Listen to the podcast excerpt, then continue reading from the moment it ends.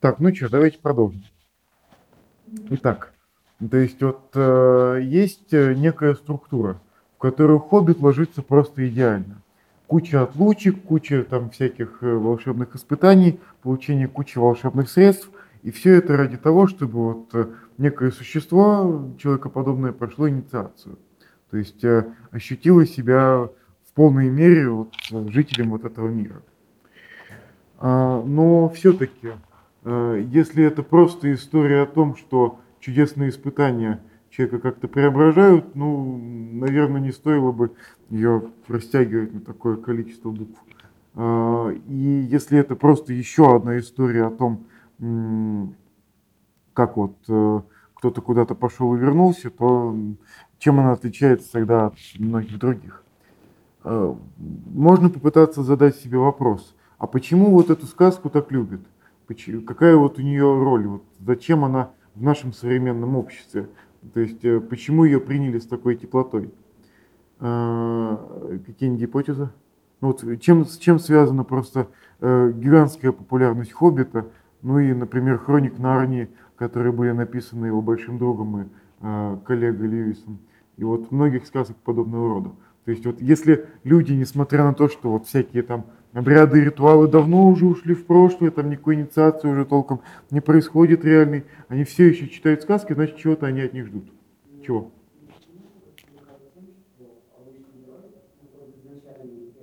Мгм. Так. Да.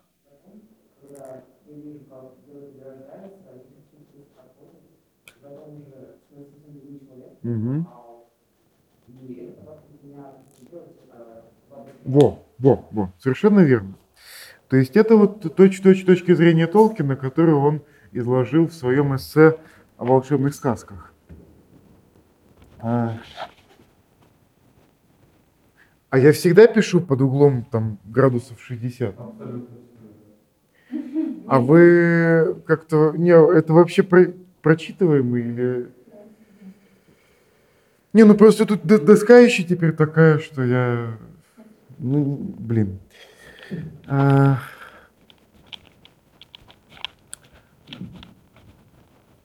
Ну вот у него было эссе, которое он написал, видимо, уже после э, написания «Хоббита». Называется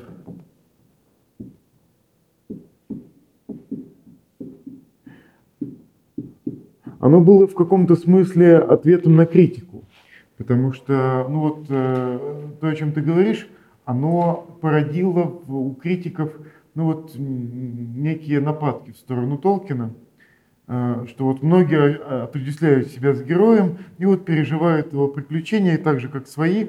И вот в связи вот с этим явлением э, к Толкину стали очень часто применять некоторое слово вот с негативным оттенком, в смысле, вы все его, ну, большинство из вас, скорее всего, знает это слово, и оно такое, ну, сейчас в литературе оно ругательное, например. Если вас литературные критики обвиняют вот в этом, ну вот э, вам типа не сдобровать. Ну вот, э, что это за явление, когда человек э, убегает вот в какой-то вымышленный мир, и там вот ему и комфортнее, чем в своем, реально. Ой. Как называется? Ну вот, как, э, опять же, это англицизм. Э, Как вот выход? Выход как? Выход. Экзит это вот это вот. А если просто вот я откуда-то убежал. Да. А, ну и, соответственно, явление. Илья, скажи нам что-нибудь. Ну, если э, бегство от реальности это escape, то во, да, это эскапизм. А, ну и это вот ключевой э, СКП. Это ключевая э, точка атаки критиков. То есть Толкина обвиняли очень много раз в том, что вот он создает какой-то вымышленный мир, в котором людям комфортнее, чем в своем мире. И ну вот какой цели служит этот мир? То есть вот почему человек, почему человеку так хочется бежать от реальности? Почему это и, и почему это вообще было точкой атаки? Ну, э, общепринятая точка зрения, почему это плохо? Потому что если человек э, м, начитался вот этих вот книжек, то он не то чтобы много внимания обращает на свой реальный мир, на то, что, ну, в действительности он там на самом деле это никакой не хоббит, он человек, он живет там в каком-то совершенно реальном мире, у него там типа не все хорошо, поэтому э, э, больше внимания стоило бы уделять именно вот какой-то реальности. Э, У Толкина был на это ответ довольно простой. Э, Почему человеку вот этого хочется? Потому что реальность, в которую он уходит, вот эта вот волшебная реальность, фантазия, она позволяет ему гораздо более ярко получить какие-то переживания. Она позволяет ему пережить катарсис, такой э, более насыщенный, потому что в ней э, герои очень яркие, в ней события такие, ну, довольно-таки поляризованные.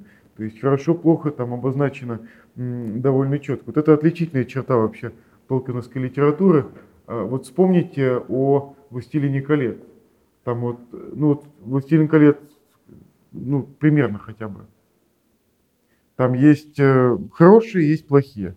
И вот с критики очень часто говорили о том, что «а почему же ты профи...» Что? П- Погоди, погоди. А, Погоди, погоди. Э, Критики обычно вот говорили о том, что типа, а как же так, у вас там орки есть, а есть там эльфы, и ничего посередине. А, Ну вот э, на это, конечно, можно ответить, что там полно вот таких вот. Там Э. там реально в смысле, там, ну, т- там вся эта линия с тем, что происходит именно в Бонде, там очень много необязательных. Ты правда меняешь свое отношение от симпатии к антипатии очень быстро. Ну и Барамир тот же самый, даже вот Го, Го, Голум, вот этот вот, который меняется много раз. Но тем не менее, там вот исходный сеттинг есть, на Западе добро есть, на Востоке зло, и они вот как-то там сталкиваются. А почему именно такой прием? Почему такое резкое деление мира на черное и белое? Потому что оно помогает э, глубже ощутить вот э, чувство победы.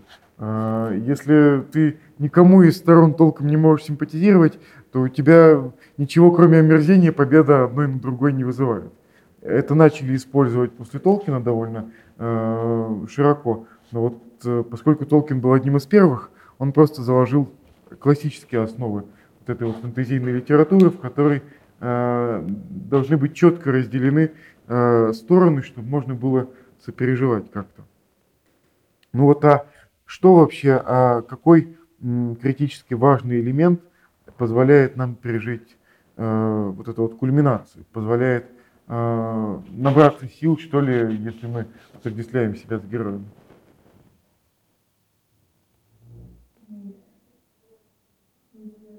Ну, э, ну вот, например, в «Хоббите». Ну как, когда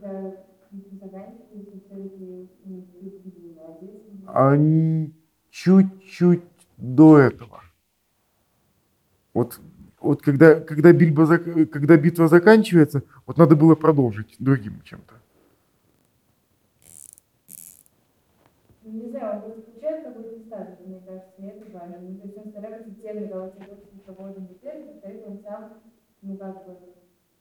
Ну, не знаю, его начинает уважать, к нему начинает обращаться, и вообще. Не, вот давайте на более таком эмоциональном плане. Вот э, те, кто читал э, сказку, вот какой момент у вас вызвал наиболее сильные чувства? Ну, кристалл, А, хорошо, Кристалл. Еще версии? Ну вот, а ну он вот, вот он полез в битву, а вот еще у кого? Что кто помнит? Вот на каком моменте у вас просто вот типа вот разрешение, когда наступило, вот э, снятие эмоционального напряга, в какой момент? Там вот есть совершенно четкое место, это вот возглас некий.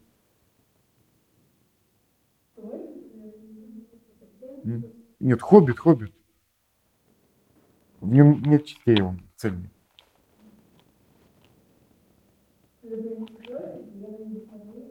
О. я не зря обратил ваше внимание на орлов.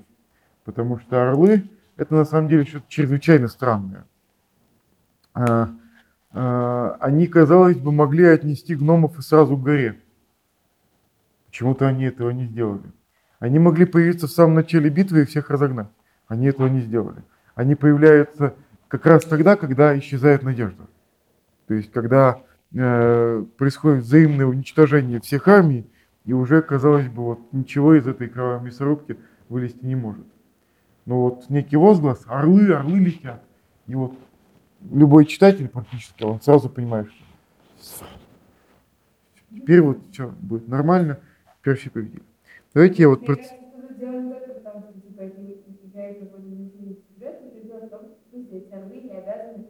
типа участвовать. Что вообще, ну, я не знаю, просто они же, ну, как бы, они живут своей жизнью довольно сильно отрешены от всего, что происходит. И вот когда что-то совсем будет плохо, ну, как бы, ладно, окей, тогда поможем. Вот так. А, Нет, это правда. Орлы выступают здесь как бог из машины. Ну, то есть, все знаете выражение бог из машины. Deus ex machina. Это, ну, такое устоявшееся выражение, которое было изначально применимо к римским трагедиям или, в принципе, к драме. Deus ex, ex да. Э, По-моему, вот так. Может быть, я не помню. Э, По-моему, все-таки вот так. Все-таки кажется. Что оно означает? Оно означает некий искусственный конец, искусственное завершение. Вот типа драматург завязал такой конфликт, из которого сам не смог выпутаться. И поэтому ему приходится применять вот божественное вмешательство для того, чтобы там как-то э, выпутаться. Но, ну и вот э, орлы вот эти вот толкиновские, они, казалось бы, вот просто хрестоматийнейший пример вот такого вот э, волшебного разрешения, когда все друг друга поубивали, и надо вот уже к помощи свыше прибегнуть. Ну вот давайте пос... Да, да, да, сверху. А, ну, казалось бы, Толкин это Окс- э, Оксфордский, кажется, профессор. Оксфордский, Кембриджский. Оксфордский, кажется. Да. А, да, есть э, документалка о нем, кажется, Толкин в Оксфорде. А, неужели он не понимал, насколько вот это все искусственно, насколько это все противоречит всем канонам написания любой литературы? Вот это заклеймили позором еще при римлянах. Вот э, э, если человек, тем не менее, применяет вот это вот, вот этот вот прием, очень избитый, очень такой наивный, он, видимо, он хочет явно что-то этим сказать. У него вот в этом эссе о волшебных сказках просто черным по белому написано. Так,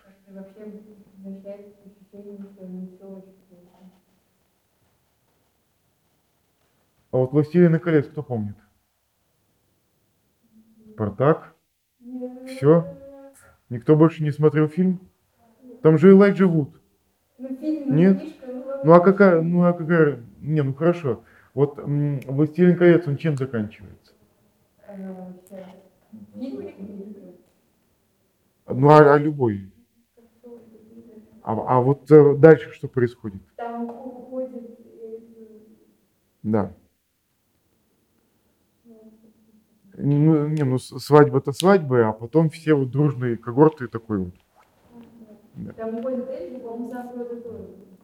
Ну вот на самом деле в «Властелине колец» более явно видно, откуда ноги растут вообще у вот этой вот идеологии. Потому что, ну, на самом деле ни на какой Запад-то они не уплывают, правда? Что происходит там? Все умирают. А, Но Толкин воспринимает это как хороший конец, тем не менее. Почему вот, э, несмотря на то, что вот при чуть более пристальном взгляде, чем там одна секунда на страницу, становится ясно, что герои таки действительно умирают. Но это типа это воспринимается как хороший конец.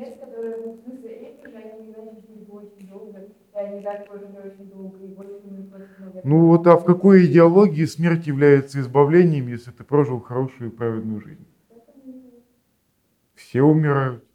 То какое-то касательство имел к кольцу, все умирают. А, Сэм, э, Сэм, да, кроме Сэма. Ну вот все, все вот, кого затронул вот это, Бильбо, Фродо, э, оставшиеся хранители. Нет, нет, Бильбо, кажется, тоже. Вот он отплывает на запад, уже дряхленький старичок, разваливающийся, но он тоже вот куда-то туда. А? А все, они выполнили свой долг. А Сэм еще не выполнил. Ему теперь надо жить, поживать, до добра наживать. А? Ну Вот в какой идеологической схеме смерть это избавление? Э. Да, а Толкин был кто? По вероисповеданию. Да, вот на самом деле это очень характерная черта. Э, Католики в Англии вообще говоря меньшинство. Но он был католиком, причем таким очень глубоко верующим, и поэтому вот у него христианство такое ну, гораздо более непосредственное, чем вот в ан- в англиканской церкви. Там они очень много чего нагородили, а у него это вот просто э, в дистиллированном виде а, проявляется в книгах. То есть э, тот факт, что вот это вот самое Deus Ex Machina э, так очевидно проявляется в «Хоббите», это, ну, как по мне, и на самом деле, если приглядеться к этому самому его эссе, это просто отражение его религиозных взглядов. Но вот давайте я э, процитирую там пару кусочков, чтобы не быть голословным. Вот. А, вот, смотрите. А, у него есть специальный термин для счастливого конца. А, ну вот конец, вот типа завершение, типа все, все разрушилось, как вот вы назовете? Ну, то есть вот э, греческое слово для какого-то конца, там, допустим, страшного конца. Это не греческое слово, по-моему. Нет. Не апо- э, Нет, апофеоз это вот высшая точка. Нет, хаос это начальная точка. А финал э, это римское что-то. Нет, вот такое с плохим оттенком конец. Вот типа все, все разрушилось, все произошло, все, типа, больше ничего хорошего не будет. А вот это чуть поближе. Тоже на К. К. Катастрофа. Да. И он вводит другой термин. А, Согласно Толкину, отличительной чертой настоящей хорошей волшебной сказки является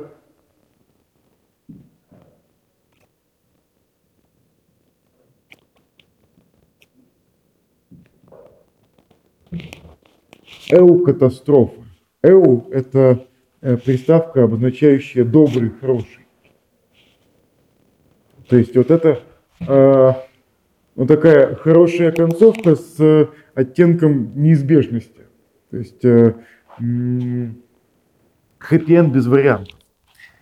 И по поводу функции вот этой вот э, хорошей концовки он пишет следующее. Радость и счастливые концовки волшебной сказки – вот одно из благ, которыми она особенно щедро отделяет людей. По сути своей, это не радость эскаписта или чудом спасшегося. В сказочном оформлении, то есть как бы пришедшая из волшебной страны, это радость, неожиданная и чудесно снизошедшая благодать, которая, может быть, больше никогда не возвратится. Она не противоречит существованию печальных концовок, скорби и несбывшихся надежд, ведь без этого невозможна и радость избавления от несчастий. Но она отрицает, если хотите, вопреки множеству фактов, э, полное окончательное поражение человека и в этом смысле является евангелической благой вестью, дающей мимолетное ощущение радости, радости, выходящей за пределы этого мира, му- мучительной словно горе. Хорошая волшебная сказка тем и отличается, что о каких бы невероятных и ужасных событиях и приключениях она не рассказывала, когда наступает кульминация, и у детей, и у взрослых одинаково перехватывает дыхание, сильнее бьется сердце, и на глаза наворачиваются слезы. Сила эмоционального воздействия, она не уступает другим видам повествовательного искусства, причем воздействие это особенное, характерное только для волшебной сказки. Эм, Что-то еще? Вот. Э, Ну и самое а, такое очевидное упоминание его религиозных э, представлений, это вот э, эпилог э, вот этого эссе, собственно, чем заканчивается вот это рассуждение о роли волшебной сказки. Э, все сказки могут воплотиться в жизнь, но в конце концов, пройдя очищение, они могут оказаться похожими и непохожими на созданные нами формы, точно так же, как сам человек, спасенный во веки веков, будет похож и не похож на падшее существо, знакомое нам. А, то есть э, по Толкину в чем смысл волшебной, ну вот рассказывания волшебной сказки? А, он ее роль видел такую довольно христианскую. То есть она должна не только говорить нам о том, что вот мы проходим какое-то очищение, проходим какую-то инициацию, но и о том, что мы ее проходим не только потому, что мы такие сильные, мы такие храбрые, мы такие умелые, то есть вот э, Бильбо, он, конечно, очень много себя проявлял где, и очень много испытаний он преодолел, но если бы не орлы, он бы погиб. Правильно?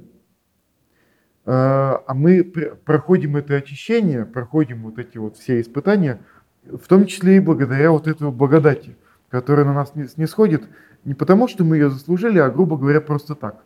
Орлы вот у Толкина это такие э, очень горделивые существа, которыми невозможно управлять.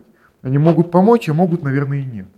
Э, но вот они всегда помогают, потому что волшебная сказка обязана хорошо кончаться. Э, вот это, об этом на самом деле я и хотел сказать, что вот один маленький элемент, который привнесен в структуру волшебной сказки, вот эти вот орлы, он полностью меняет мораль всей истории. Потому что, вот обратите внимание, о чем были вот эти истории, про которые мы говорили на прошлых занятиях о том, что если вы хитры, если вы знаете там волшебные слова, если вы там умеете себя вести, то вы сумеете обмануть даже богов.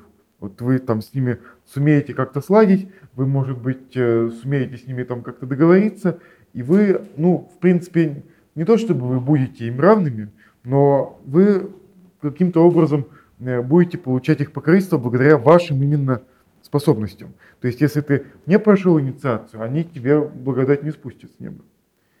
А у Толкина вот добавлением одного маленького элемента мораль истории переворачивается.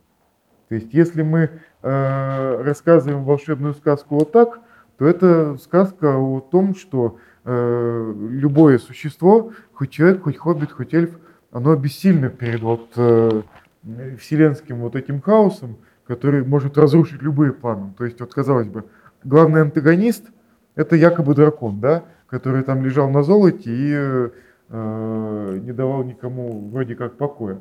Потом обнаружилось, что он, вообще говоря, почти ничего не делает, он просто спит большую часть времени. И главный антагонист, вообще говоря, не он. А кто был там главный антагонист в «Хоббите»? А, ну вот Азок это такая вот угроза, перед лицом которой нужно было преодолеть разногласия. То есть, если бы они не сплотились все вместе, они бы ну, не смогли разбить армию гоблинов. Когда они сплотились, уже это, в общем, не представляло особенного труда. Но для того, чтобы это произошло, необходимо было победить врага в первую очередь себе самому. То есть вот главный антагонист, мне кажется, там была жадность. То есть вот гномы из жадности пошли э, войны на дракона. Бургомистр из жадности захотел присвоить золото себе. Торин, сидя на золоте, из жадности не захотел делиться ни с кем, даже с победителем дракона. И вот э, христианская мораль э, Хоббита, она проявляется в том числе и в том, что э, герои в конце концов побеждают ну, вот, один из смертных грехов, скажем так. Э, и поэтому, э, ну вот с первого взгляда там, в общем, можно по все разложить, а если мы смотрим по второй раз, если мы смотрим в третий, мы начинаем замечать там все больше и больше деталей, которые ну, вот, с каждым разом переворачивают с ног на голову э, всю мораль. Вот поэтому, что я хотел сказать, ну вот именно в завершении разговора о «Хоббите». А, может возникнуть искушение. То есть вот вы когда приедете домой, вы начнете читать волшебные сказки, ну и вот э, вы начнете видеть там структурные элементы какие-то, которые очень похожи вот на то, что мы описывали, и могут вас подтолкнуть к каким-то э, интерпретациям. Но вот э, этот вот пример с «Хоббитом» показывает, что э, интерпретации а, абсолютно могут отличаться даже при изменении одной очень маленькой детали. Вот вы какой-нибудь один абзац вы не заметите, и все, и у вас вся сказка перевернется. То есть со мной такое произошло, например, э, когда я читал Стругацких. Кто читал «Трудно быть Богом»? Спартак, ты не читал? Ну ты чё? Это же прям вот, э, ну да, вот. А, там какой последний абзац в Арканаре? То есть там вот эпилог, это все еще там Земля, там 20, 22 век, а вот в Арканаре, вот что там вот в самом-самом-самом конце происходит? Ух, я очень не знаю, сейчас попробую вспомнить. Ну, какие-то последние события, это то, что э, убили эту девушку. Да, да. Вот я, вот я также читал... э, Нет, я не просто Ну да, да, да. Потом, там, если он начинал безумно устроил Мгм. такое, вот, спускаться земли. Ну, да, да. Последнее, что одна из последних мыслей заключалась в том, что типа вот э, что-то произошло, э, и они все еще писали, что будет мир, но как бы что бы он там ни делал, оно все равно будет психологически, то есть они этот дом Ну да. еще один дом Ревли, все равно они не так вот, я раз это 20 читал «Трудно быть Богом», но поскольку я читал очень бегло, я при чтении как-то вот проскальзывал глазами абзац, в котором объяснялось, что именно этот самый Румата делал под- после того, как убили его возлюбленную. И до меня просто не доходило, что мораль истории это именно в том, что трудно быть Богом, потому что Богом он был довольно-таки фиговым, если честно. Э, И только вот на 21 раз я что-то открываю, ой, а он всех убил, оказывается. Вот тут Ну, не незадача. всех, но типа он устроил массу. Ну да, да, да. да. Э.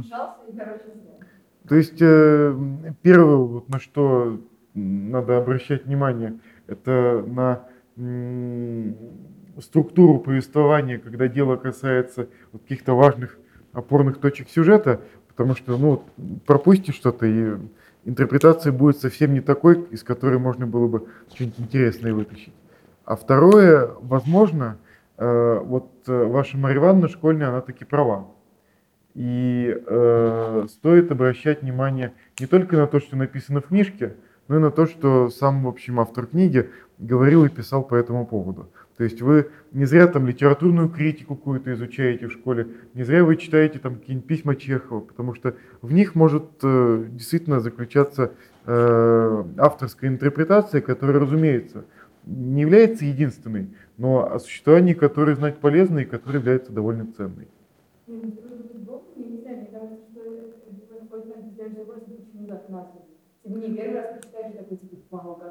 Ну, У меня такое же было с мертвецом. Я его пару раз смотрел как вестерн. Ну там типа ковбои, там индейцы, там Дикий Запад.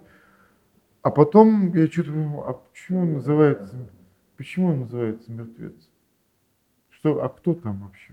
Я, и после этого я посмотрел его еще раз и понял, кто там мертвец. После этого я посмотрел его еще пару раз и понял, что то, что я понял сначала, это совершенно не то. Ну, в смысле, ну слушай, если фильм называется «Мертвец», то явно кто-то мертвец.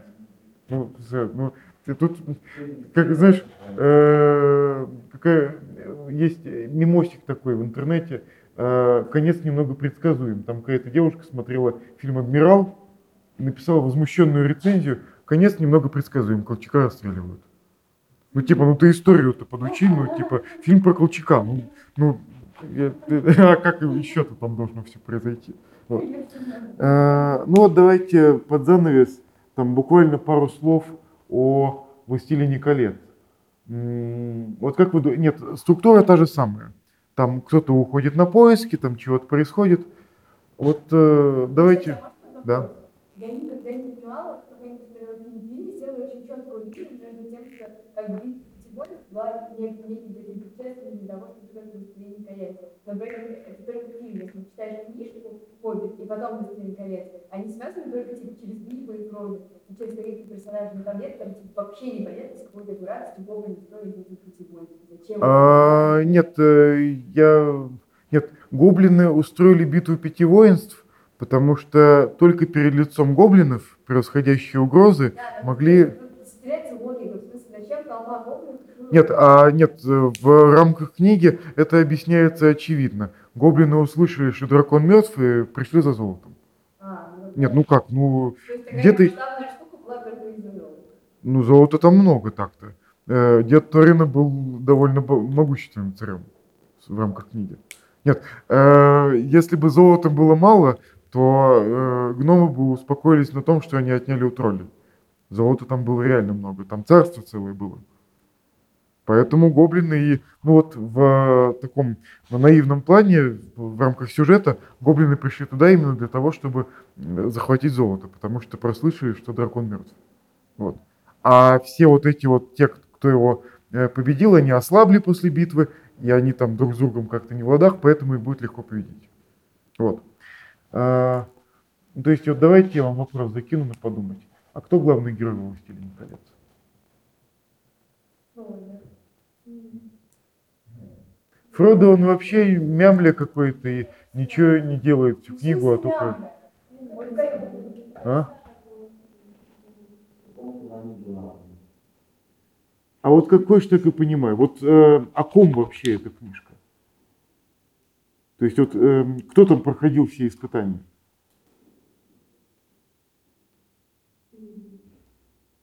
Арагорн особо испытаний-то на самом деле не проходил. Он там просто красиво светит мордой. А, Голлум, к сожалению, не вынес уроков жизни. Слушайте, я, мне кажется, все-таки такое, мне кажется, что как раз, ну, ну, я не знаю, я всегда рассматриваю «Властелин колец» с точки зрения, что это уже немножко ближе. Ну, вот, в смысле, 19 веке появляется Голлум, и тут начинают писать про обычных людей, а не про то, что... Так. про всяких- Ну, и мне кажется, Нет, а вот- он такой не совсем справляется, но все равно справляется. Не, вот э, мысль верная. Но только, но только надо это. Во, во. Э, самый обычный человек в «Властелине колец» это даже не Фродо, это Сэм, у которого даже волшебного кольца-то нет. У него никаких способностей нет, но тем не менее именно на его плечах большая часть путешествия в Мордор и происходит. Ну, то есть вот э, сам Толкин писал, что прототип Сэма это вот такие английские солдаты, там первый, второй даже мировой. Но в первой мировой, знаете, он сам участвовал, во второй мировой у него дети воевали. А, Ну и вот э, если обращаться к э, четырем сюжетам, то если «Хоббит» — это история о поиске, в первую очередь, потому что там не уделяется внимания, ну, там, там цель это все-таки вот э, какие-то сокровища, которые, к которым надо прийти. А вот у, у Сэма никакой цели не было. Как он вообще попал в команду хранителей? А, он подслушивал под окном. Да. Э, Он по- Да. Но у Сэма не было цели поиска. У Сэма не было цели бросить кольцо туда. У Сэма была цель таки вернуться домой. Его захватило вот поток, его захватил поток событий. И вот э, почему Сэм выжил? Потому что он не искал вот этого. Он э, не хотел спасти мир, он просто хотел вернуться домой. Вот он и вернулся. А все остальные отправились там в мир иной, благословенный Валинор. То есть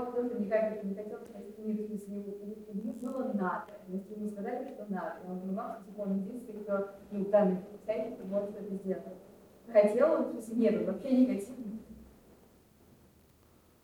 А. я не знаю, что это не надо делать. Я бы сказала, что Бог, потому что о нем, конечно, знаете, там может выдохнуть. М. Нет, Нет, у, Фро- у Фрода цель бросить уже это кольцо проклятое, а со мной будь что будет. То есть э, Фродо довольно быстро пал духом. Если вы вспомните их путешествие через Мордор, нет, это э, э, это правда, да. Ну, ну да, да, да. да. А кто кто?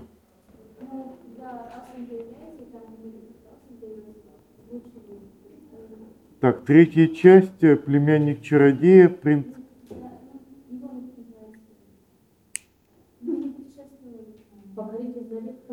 э, Так, сейчас, сейчас, сейчас. Покоритель зари это не третья часть. Покоритель зари, а, мальчик и его конь. Третье. А покоритель зари, четвертое. Нет, это, нет, это правда. Это правда. А в конце цикла там это просто напрямую говорится в книге, что на самом деле вы все умерли, а это лучший мир. Ну, не, не, нет. Говорит, вот на самом деле вы погибли в катастрофе, вы сейчас теперь вы будете всегда жить в Нарнии, и тут, да? Действительно. Нет, а, нет, э, Нарния это вообще напрямую совершенно просто учебник по богословию для самых маленьких. Потому что там христианские мотивы в каждой книге настолько очевидные, что ну, мимо не пройдешь. Э, Там забавная была с этим связана история. А, Льюис сначала был атеистом, но под действием бесед с Толкиным, очень частых и э, долгих, он таки обратился в веру и стал настолько истово вот, верующим христианином, что написал вот целый цикл сказок, в которых вот, вот, вот столько этого, что... А? Нет, вот к огорчению Толкина он таки стал протестантом. Он э, не в лоно католической церкви перешел, но типа хотя бы в Бога поверил, и то хорошо, видимо, думал Толкин. Нет, они были очень близкими друзьями. Э, Их на протяжении там полувека связывала дружба, и э, многие, многое из того, что писал один, может быть понятно через призму того, что делал другой. Вот. А, ну все, давайте на этом закончим. А, Завтра мы, наверное, договорим про это и посмотрим на другие сюжеты, типа возвращения, там, например, или обороны крепости.